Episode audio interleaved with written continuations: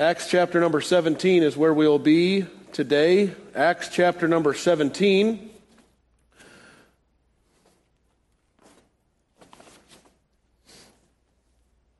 While you're turning there, we had quite a week around here at the Lord's house, and uh, one of the things that we found out earlier on in the week, may have been uh, a little bit before a week ago, was that one of our church members who's living up in Oklahoma has passed away. Her name was Ray, and I forgot, Ray Morris.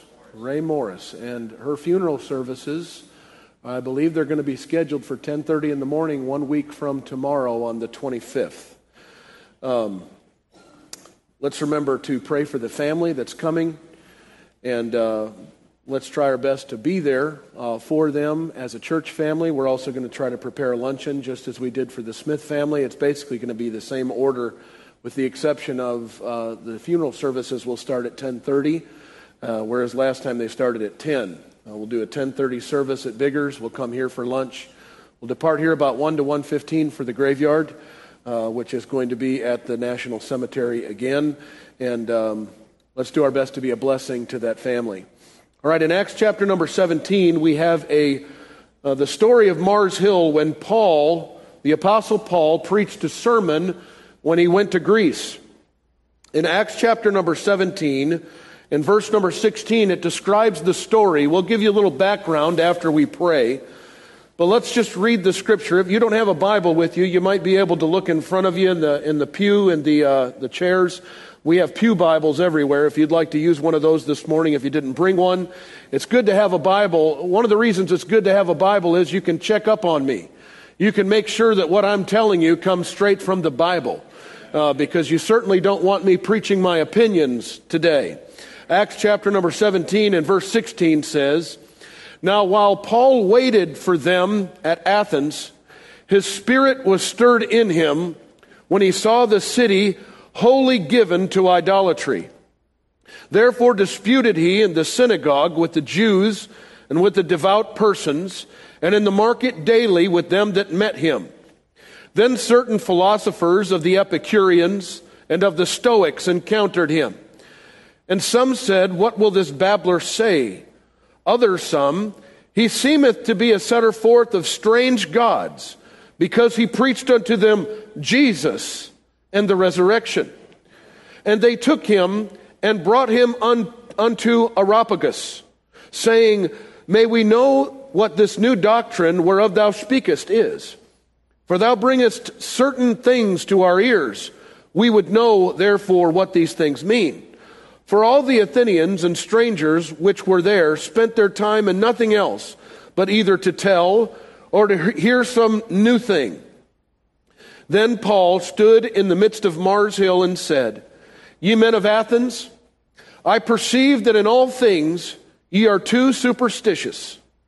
For as I passed by and beheld your devotions, I found an altar with this inscription to the unknown God whom therefore ye ignorantly worship, him declare I unto you. Please give us your attention this morning as we try to preach a message entitled Preaching About the Unknown God. Preaching about the unknown God. Let's go to the Lord in a word of prayer. Our Heavenly Father, we thank you for bringing us to this time, and we pray, Lord, that this time that we've separated for the preaching of your word would be used by you uh, to draw people to yourself. Lord, I pray you'd protect me from saying anything that I shouldn't. And help me, Lord, to only preach those things which would honor and glorify you. We pray that you would work in these services. We pray in Jesus' name. Amen. Amen. This sermon was preached during the second missionary journey of Paul. When Paul began to uh, work for the Lord and become this missionary and begin to take these travels, he was met with certain opposition. And this opposition traveled with him wherever he went. Wherever he went, it was almost like the followers of the devil followed him wherever he was and tried to thwart him, imprison him, kill him. There was a time in uh, Paul's life when he was let down by a basket because people had threatened his life. In Acts chapter 16, just before this, you find that Paul and Silas were preaching on this missionary journey. And because they had preached about the Lord Jesus Christ, they had been beaten with whips and thrown into a prison, and they were imprisoned there. They were chained there, and at midnight they sang praises to the Lord. God sent an earthquake. It opened the doors to the prison. We find that a jailer got saved there. He was saved because Paul and Silas continued to preach even after they were shamefully entreated, as Paul talked about in the book of Thessalonians. In Thessalonians, the Bible says, Acts chapter 17 gives you the history of how the church at uh, Thessalonica was started. We have 1st and 2nd Thessalonians, letters written by Paul to a church that was started, and it shows you in Acts 17 how the church at Thessalonica was started. The Bible talks about people believing there in Thessalonica and in verse number 5 of Acts 17. But the Jews which believed not, moved with envy, took unto them certain lewd fellows of the baser sort, and gathered a company and set all the city on an uproar, and assaulted the house of J- Jason, and sought to bring them out to the people. You say, what are you saying? What I'm saying is, whenever the preaching of the gospel goes forth, you can expect that some trouble's going to follow. The devil does not like the preaching of the gospel. You know why? Because he doesn't want people getting saved. And back in Bible times, there were great efforts taken by Satan and by his followers and those who did not receive the message of Christ to thwart the preaching of God's word. In Acts chapter 17, you find Paul being carried from city to city.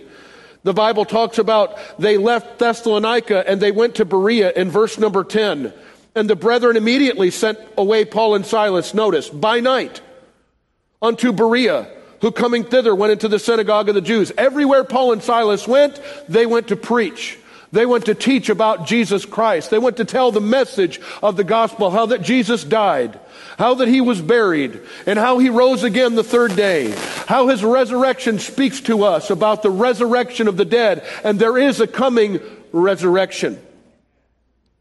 If you have your Bible here in Acts chapter number 17, dealing with the subject of the resurrection, which we'll come back to. If you would flip back to the book of John and the fifth chapter. John chapter number five. Speaking of the resurrection, you know, we're about to have another funeral service. And I don't dwell a whole lot on funerals, but know this, we're all headed for death. We will not escape death. The Bible says, and as it is appointed unto men once to die, we have an appointment to die. You won't escape it. You can, you can quit drinking soda or pop, whatever you want to call it, Coke, Pepsi, whatever. You can quit drinking all your energy drinks and drink just water and be as healthy as you can, but you will not escape death. We're not going to keep going into all the health stuff. But in John chapter number 5, the Bible says this regarding the resurrection in verses 28 and 29. This is the book of John. John was a contemporary of Jesus. He worshiped with Christ. He saw him. He was an eyewitness to Christ. The Bible says this, that Jesus said this, uh, John 5 and 28. Marvel not at this, for the hour is coming into which all that are in the graves shall hear his voice and shall come forth.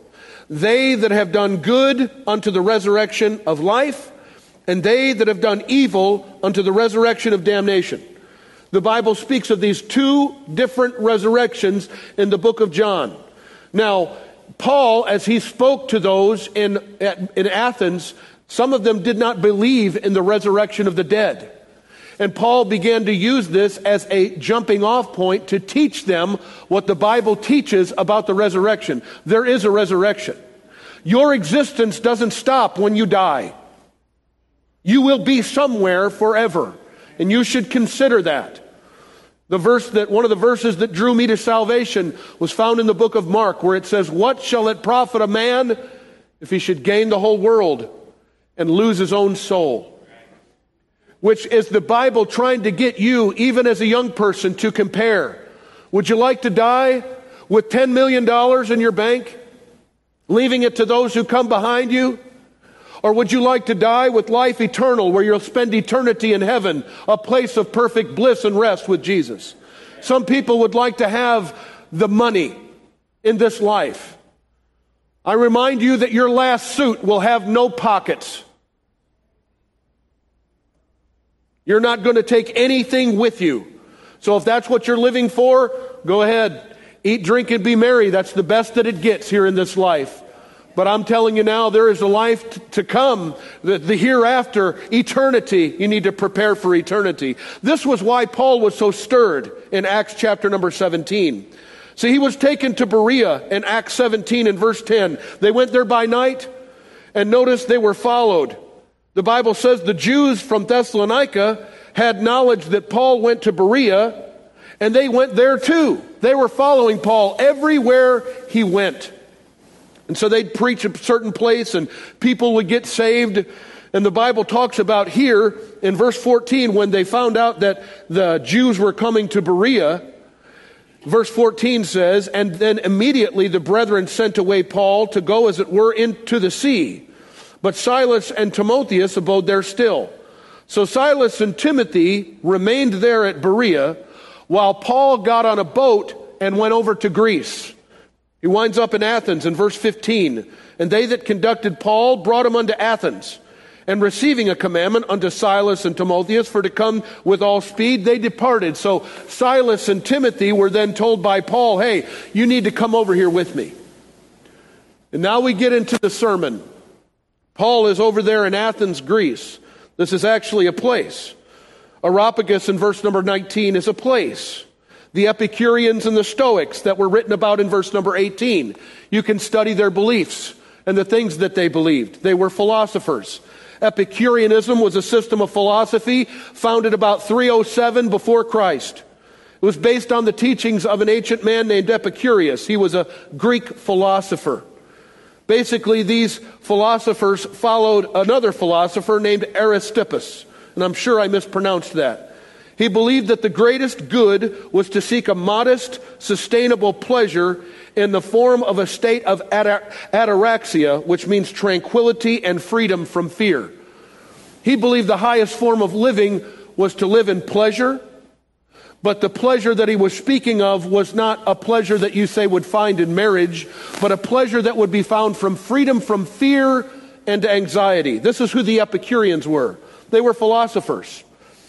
The Stoics were similar. They were a, this was a school of Hellenistic philosophy that flourished in ancient Greece at the time. They followed some of the teachings of Aristotle, who taught in ethics. They believed in virtue ethics. They believed that virtue was the only good. They were people that believed that you had a virtue inside of you. Every person has that virtue and it needed to be fanned. And all I can say about these philosophies are they're unscriptural. What the Bible teaches us is this there's none that doeth good. We are all sinners. Just like, you know, I have five children. I didn't have to teach any of them how to sin. They just knew. I didn't have to teach any of them not to like the word no. I didn't have to teach any of them to disobey me. They did it naturally because they got it from their mother. That was a terrible joke, but at least you laughed. My wife is the saintly one in our relationship, and the only reason I could say that is because she is in the nursery and as far as I know, the speaker is off.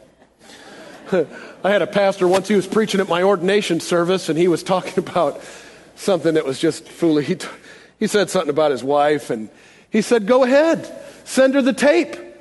He said, I get the mail. oh, that had nothing to do with the sermon. Uh, in Acts chapter 17, we find here when, when this started in verse 16, it said, Now while Paul waited for them at Athens, he's waiting on Silas and Timothy to join him. Something happened to his spirit. He became stirred in his spirit when the Bible says that he saw the city wholly given to idolatry. Now, this word stirred is another word that if you go to 1 Corinthians chapter number 13, I want to point this out. The only other time this word stirred was translated in your English Bible is 1 Corinthians chapter number 13, which you might know as the love chapter. This is the chapter that describes biblical love, where it talks about charity or love suffereth long and is kind. There's going to be a several series of messages when we preach through 1 Corinthians 13, when we learn about love in the future, where we talk about what true love looks like and what it doesn't look like. But what the Bible says in verse number 5 about love, it says, doth not behave itself unseemly, seeketh not her own, Then it says this is not easily provoked. True love doesn't get provoked easily. Okay? That same word provoked was translated stirred in Acts chapter number 17. It means there was a stewing in his spirit. The reason that his spirit was stirred was because of what he saw. He saw a city when he got to Greece that was full of idolatry. He saw a city that had a bunch of graven images and gods like Zeus and Ares that people prayed to. He saw idolatry. He saw false worship. And, the, re, the and when he saw it, he was, he was stirred in his spirit because he knew the way of the truth. I want to say this the truth should stir us to action.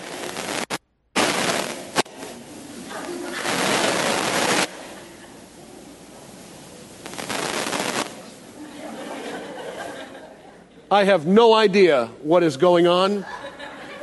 I didn't cause any of that by any kind of magic or anything else. So if you think because, there we go, I just came on again, because I kept my hands on like this, no, Brother Ronnie just turned me on this microphone and turned me off. Does that mean I could take this one off? Thank you. I won't wander from the pulpit.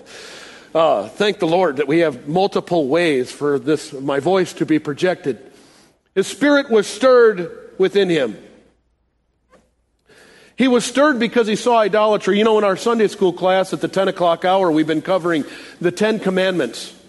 One of the Ten Commandments says, Thou shalt not make unto thee any graven image. Thou shalt not bow down thyself to them, nor worship them. The Bible speaks of not praying to a statue. That's what God says in the Ten Commandments. Don't do this. And yet, when Paul went over there, he saw people worshiping gods, and they were worshiping him ignorantly. They didn't understand how they were supposed to worship God, and they had erected a, uh, a, a altar in verse number 23 to the unknown God. They even had an altar for a God that they didn't know about. And Paul used that and said, Hey, listen, this is what I'm going to talk to you guys about. He used their own altar to say, I'm going to preach to you about this unknown God that you don't know about. And all I can say to you is that as Paul was stirred by what he saw, I too am stirred by what I see in our world today. There are a lot of things that should cause us to be stirred. Just a couple of years ago, I had a friend staying with us and we found out that tragically, his young nephew had died due to an overdose of fentanyl.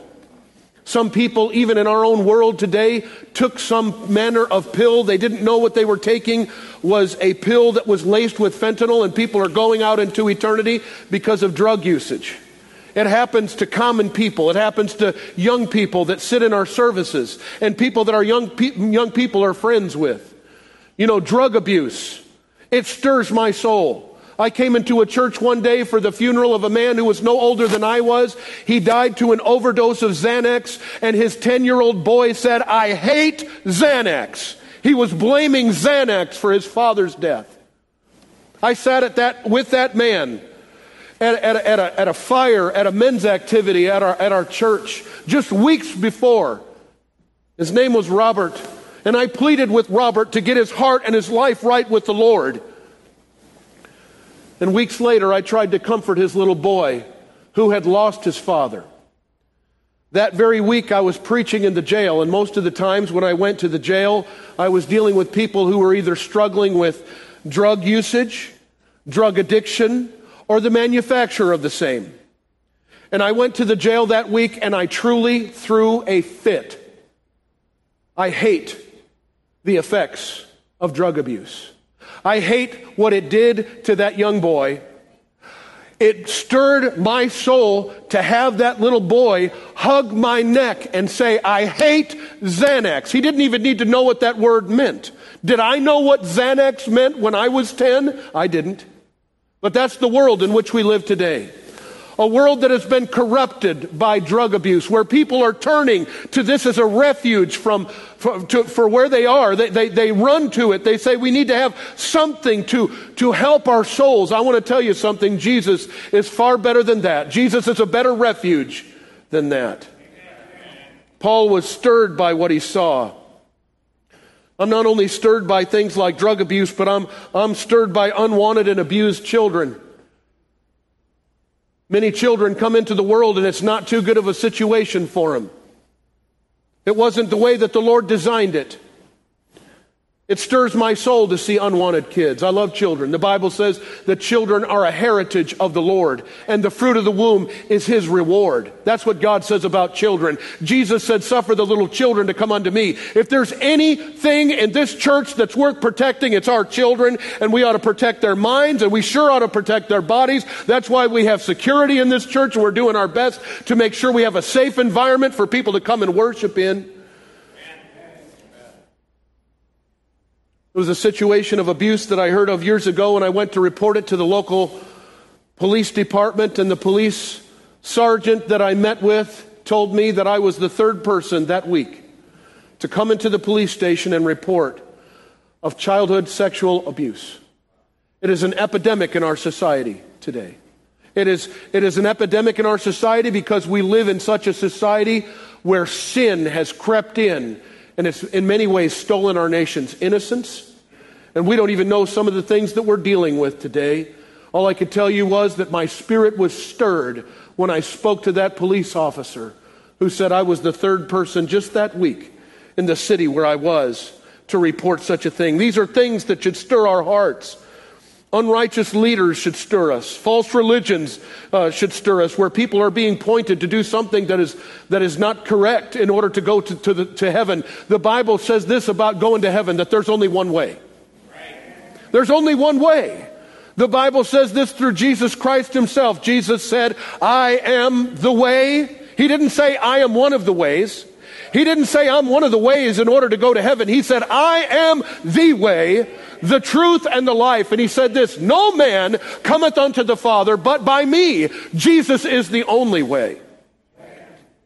Discord among brethren causes a stirring of my soul. People who use places of ministry to take advantage of other people stir my soul. St- Paul, in this situation, was stirred. His spirit was stirred when he saw all of these idols. And he began to go to this place. He was actually taken to this place in verse number 19 called Areopagus. Areopagus was like a, it was like the Supreme Court, if you will, in Greece. It's a big stone or a rock. There's even uh, where they believe this place was. There's a there's some writing that has been placed there because people take pilgrimages and they they want to see this place where Paul preached. This place, Areopagus, was basically where they had a council. It's where they would have trials uh, regarding murder and other things, and regarding issues of religion. And this is where Paul chose to deliver this sermon. Now, we're only going to get through a couple of points today. But when Paul began to speak to these people who he was preaching to, he said, I'm going to talk to you about a God that you don't know. I'm going to preach to you about a God that you aren't acquainted with. And where does he start? He starts in the very same place that all of our education system should start with. And that is that we were made by a God in heaven in verse 24. God that made the world and all things therein. Everything you see. God made men and women in his image. Now take your Bible and go back to Genesis chapter number one. That's the very first book in all of the Bible. Genesis, a book of beginnings. In Genesis chapter number one, the scripture declares something that only God would know because only God was there in the beginning. The Bible says in verse 1 In the beginning, God created the heaven and the earth. You say, wait a second, I was told that the earth started from an explosion. I was told that all the matter in all the universe was compressed into the size of a period on a page. And all that matter spun around and then exploded and then everything came from that. Common sense defies that anything is built from an explosion. Explosions destroy things, they don't build things. It takes an awful lot of faith to believe that you came from an explosion. They call it the Big Bang Theory. It is a theory. It was created by someone who had rejected the story of Scripture. In the beginning, God created the heaven and the earth. Paul's preaching to these folks in Athens, and they didn't believe in a creator. He said, I'm going to preach to you about a God that you don't know about, and he started with creation. I hope that there are some things that you will accept by faith. There could be someone here today, and you've never heard this before, or you don't believe this. Can I say this to you? God wants to reveal himself to you, and God did create you. The Bible talks about us being created in the womb of our mothers. Now, we'll get in just, in just a moment, we'll get there to Psalm 139. But the Bible says that it was God who created the heavens and the earth. It was God who created the sun, the moon, and the stars. It was God who created these things the grass, the cows, the animals, the sea creatures, and all those things. But God's crowning creation was mankind. Genesis 1 and 26, and God said, Let us make man in our image. This is one of the evidences of the Trinity in the scripture. Some religions, they don't teach in the Trinity. They don't believe in the Father, the Son, and the Holy Ghost, that three make up one God. I know this. We serve one God, and He's manifested in three persons God the Father, God the Son, and God the Holy Spirit, and we do not deny this. 1 John 5 7 declares this. Now, if you're carrying an NIV Bible, that verse will be missing because it was taken out of that Bible. Why you need to be careful which Bible you read because certain Bibles take away certain very, very doctrinal verses, and there was a purpose and a reason for taking on, out 1 John 5 7.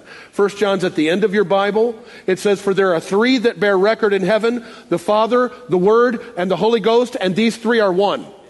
Jesus Christ declared in John chapter 10, I and my Father are one. That's John 10 and verse 20, 29 or so. Jesus claimed equality with the Father.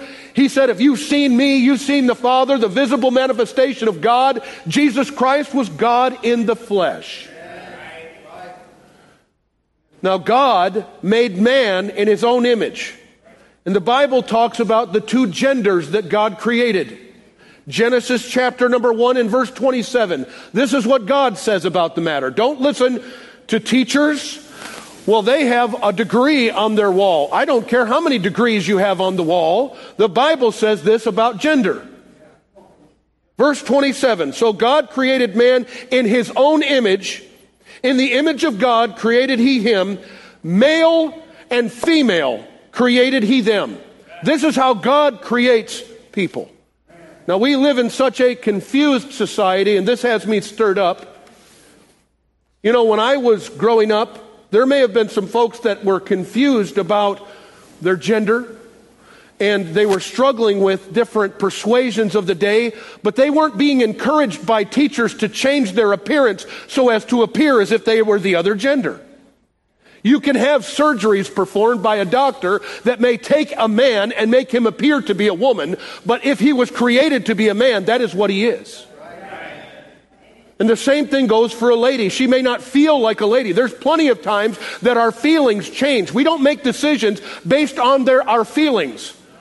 I mean, sometimes I teach a lesson in Sunday school and somebody gets angry at me. I'm glad that they didn't follow their feelings and come up to the pulpit and punch me. We don't follow our feelings. We should follow the truth, and your feelings change. Today, we live in a world that has people that are confused. You know what I know about confusion? God is not the author of confusion.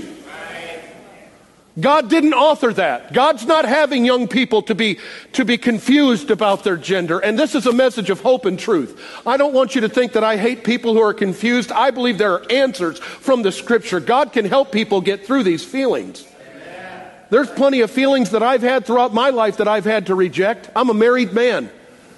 What happens if there ever comes a time in my life when I have a desire for somebody who's not my wife? Is that possible? Is it possible for a man to have feelings for someone that's not his wife? And if you do have those feelings, what should you do with them? Walk away. I shouldn't be thinking that. I, I shouldn't, but, but that's the way I feel. You don't follow feelings. Most of our children are over here in children's church. And I wouldn't say this if we had younger children here.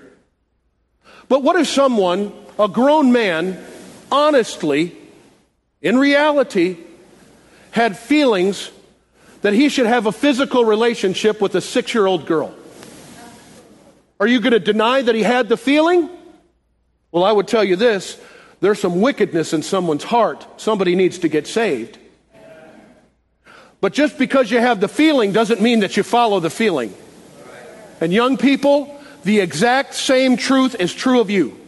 You're going to have feelings when you're young, when you get into your teenage years, that God wants you to hold in reserve for something called marriage. God created marriage to be between a man and a woman. Now, I just mentioned some very uncomfortable things here today. All I'm trying to say is just because you have a feeling doesn't mean you ought to follow it. There are plenty of people in jail today who had a feeling that because they were poor, they needed to go in and rob a bank.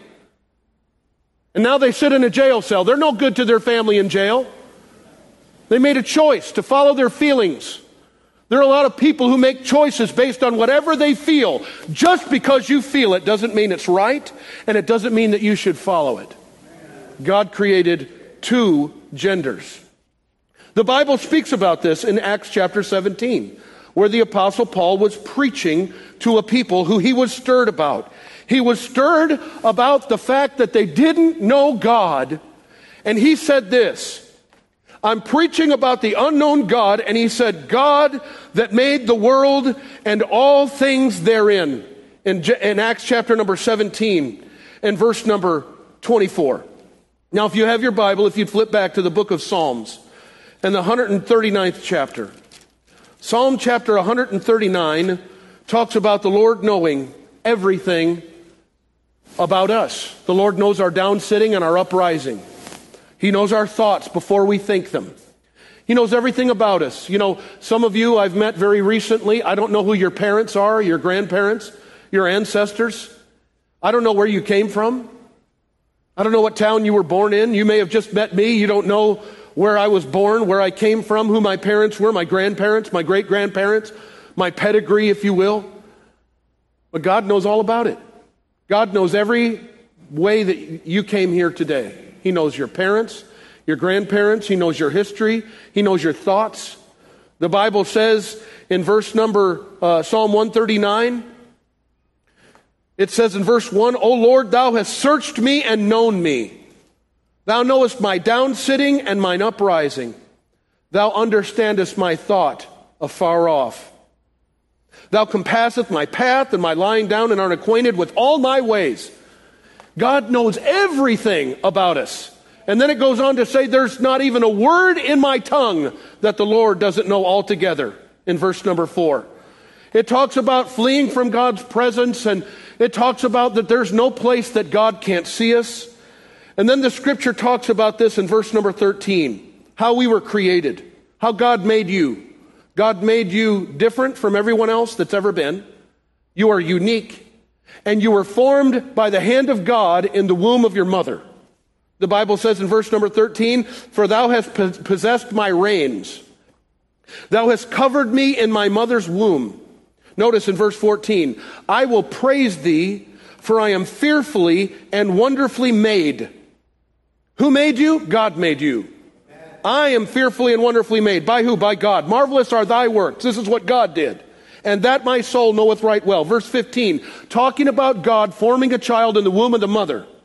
My substance was not hid from thee when I was made in secret and curiously wrought in the lower parts of the earth. Thine eyes did see my substance, yet being unperfect, and in thy book all my members were written, which in continuance were fashioned, when as yet there was none of them. Then he goes on to talk about how precious God's thoughts are to us. All I'm trying to tell you was, is this. Just as Paul preached the creation of God to these folks in Athens, Greece, I'm preaching the creation of, of God to you in Fort Worth, Texas. There is a God that created this world and he created you for a purpose. He created you with a purpose to glorify him.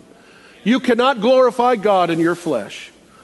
Now, in Acts chapter number 17, if you flip your Bible back there, we're going to get straight to what Paul preached here. We just talked about the creation, and we're going to come back to this next week as we continue the sermon.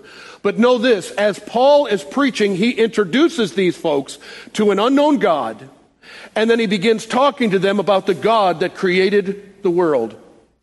The Bible says in verse number 31 of the same passage, because he, speaking of God, hath appointed a day in the which he will judge the world in righteousness by that man whom he hath ordained, whereof he hath given assurance unto all men, in that he hath raised him from the dead. Now, who and what is Paul preaching about in verse number 31? He's preaching about Judgment Day. The Bible says this, and as it is appointed unto men once to die, after this, the judgment. You can prepare for this judgment. Paul is preaching to these folks to prepare for the judgment day. And he talks about that there, God has ordained in verse number 31, there's, there's an appointed day in the which he will judge the world in righteousness. Notice he says, by that man whom he hath ordained. You know what that, who that man is? That man is Jesus Christ. Jesus Christ came to this earth 2,000 years ago. He was born in Bethlehem in a stable. He was born of a virgin. He was the sinless Son of God. He had no earthly father.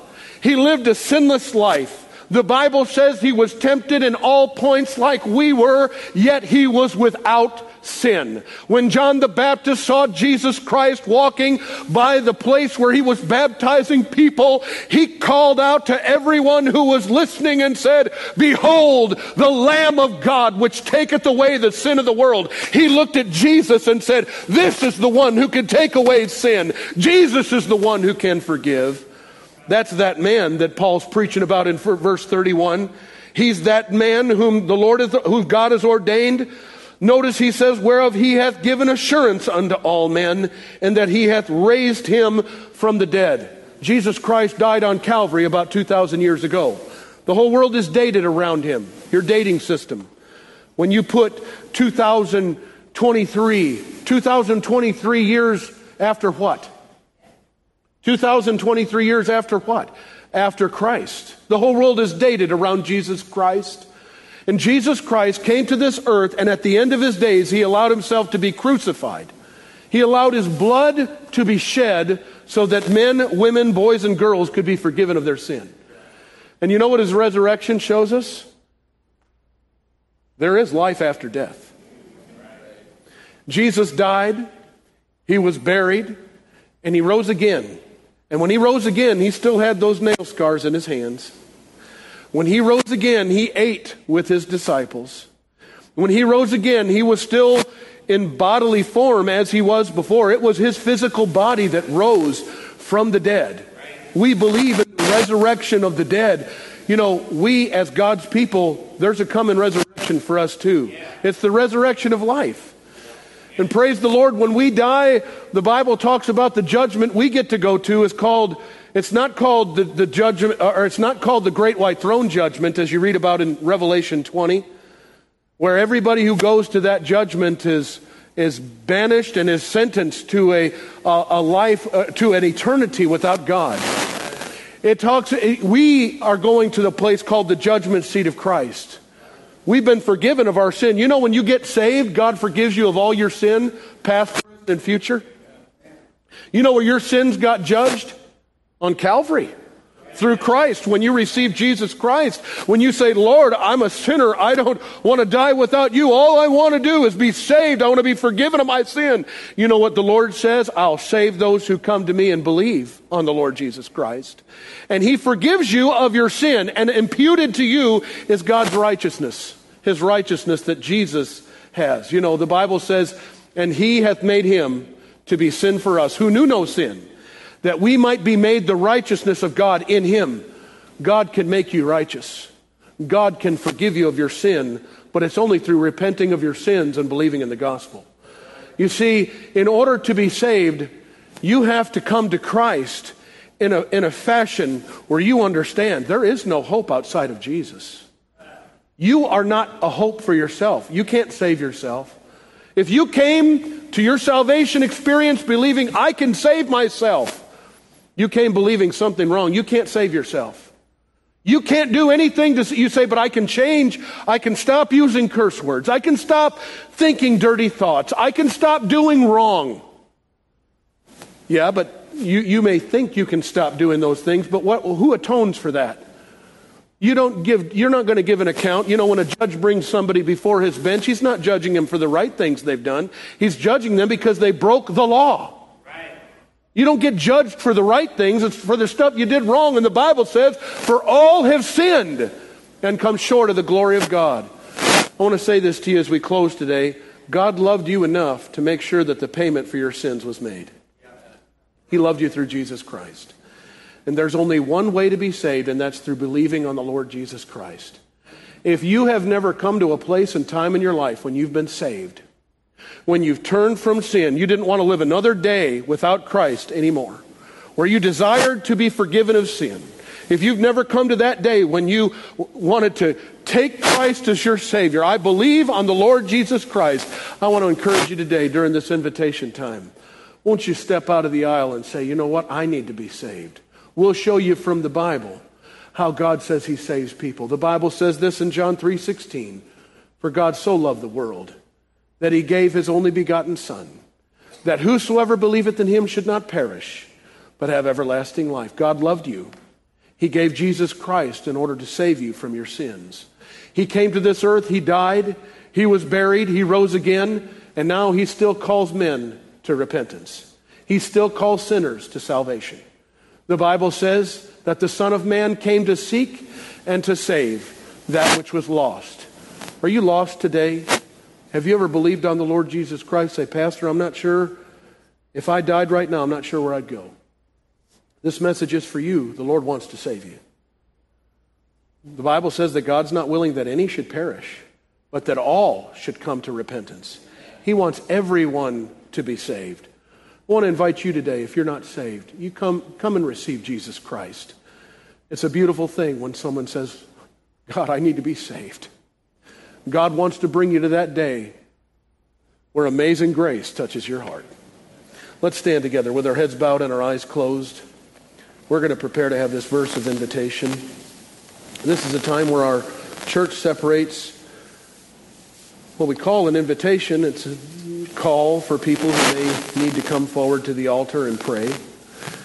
The musicians will start in just a moment, and, and when they do, basically we're calling you to come down if you need to use the altar for, for any reason. You could be a Christian here today and you're overburdened with problems and difficulties, and you need to, you need to come down to the altar and pray.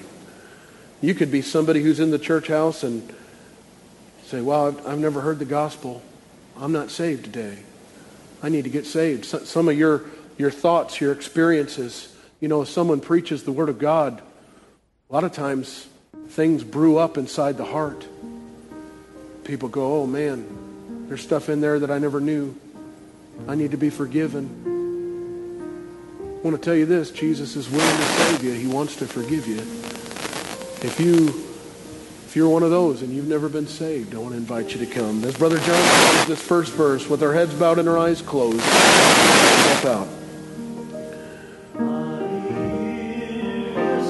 Won't you come? Indeed is small.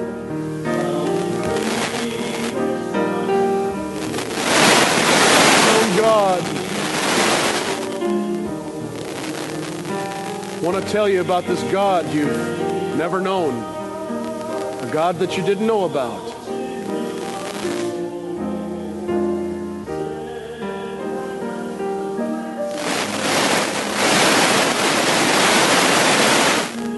All sing on number two.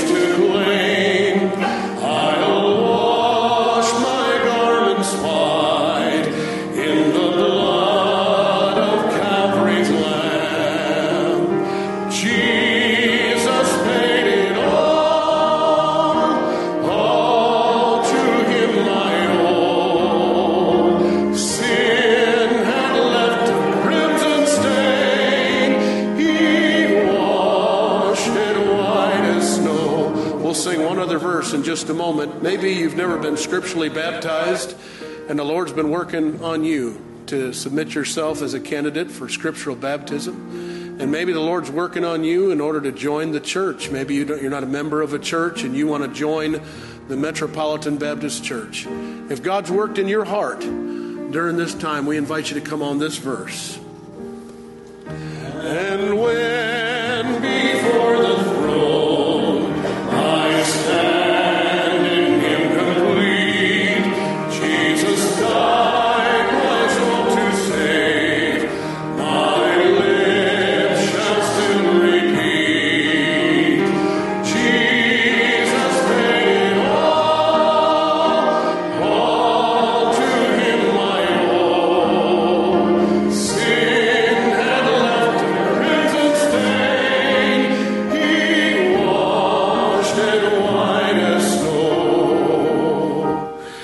And all of God's people said, Amen. It's been good to be in God's house today.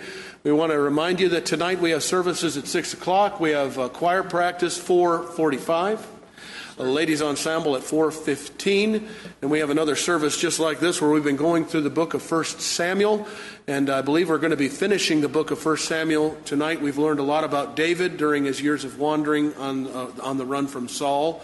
And uh, I hope and pray that that's been a blessing to you. We'll be covering that again uh, tonight at 6 p.m. We're going to go ahead and pray and be dismissed. I'm going to call Brother John Davison up to the pulpit here, and he's going to pray and dismiss the service in prayer, please. Let's pray. Dear Heavenly Father, we thank you so much for your blessings, for your goodness to us, Lord. Thank you for uh, letting us come here today and be able to listen to your word. Lord, I pray that you'll help us to remember it, Lord. Help us to apply it to our lives so we can live uh, a life that would honor and glorify you. Lord, today we know that uh, uh, as of now, the time is not too late to accept you as, as our personal Savior. If uh, there's someone still here today that doesn't know you, that they can come to that, that knowledge, Lord, they can accept you as their Savior. I pray, Lord, that they won't delay. Lord, have your perfect will in our lives. Bring us back tonight safely to hear your word again, it be your will. In Jesus' name we ask. Amen.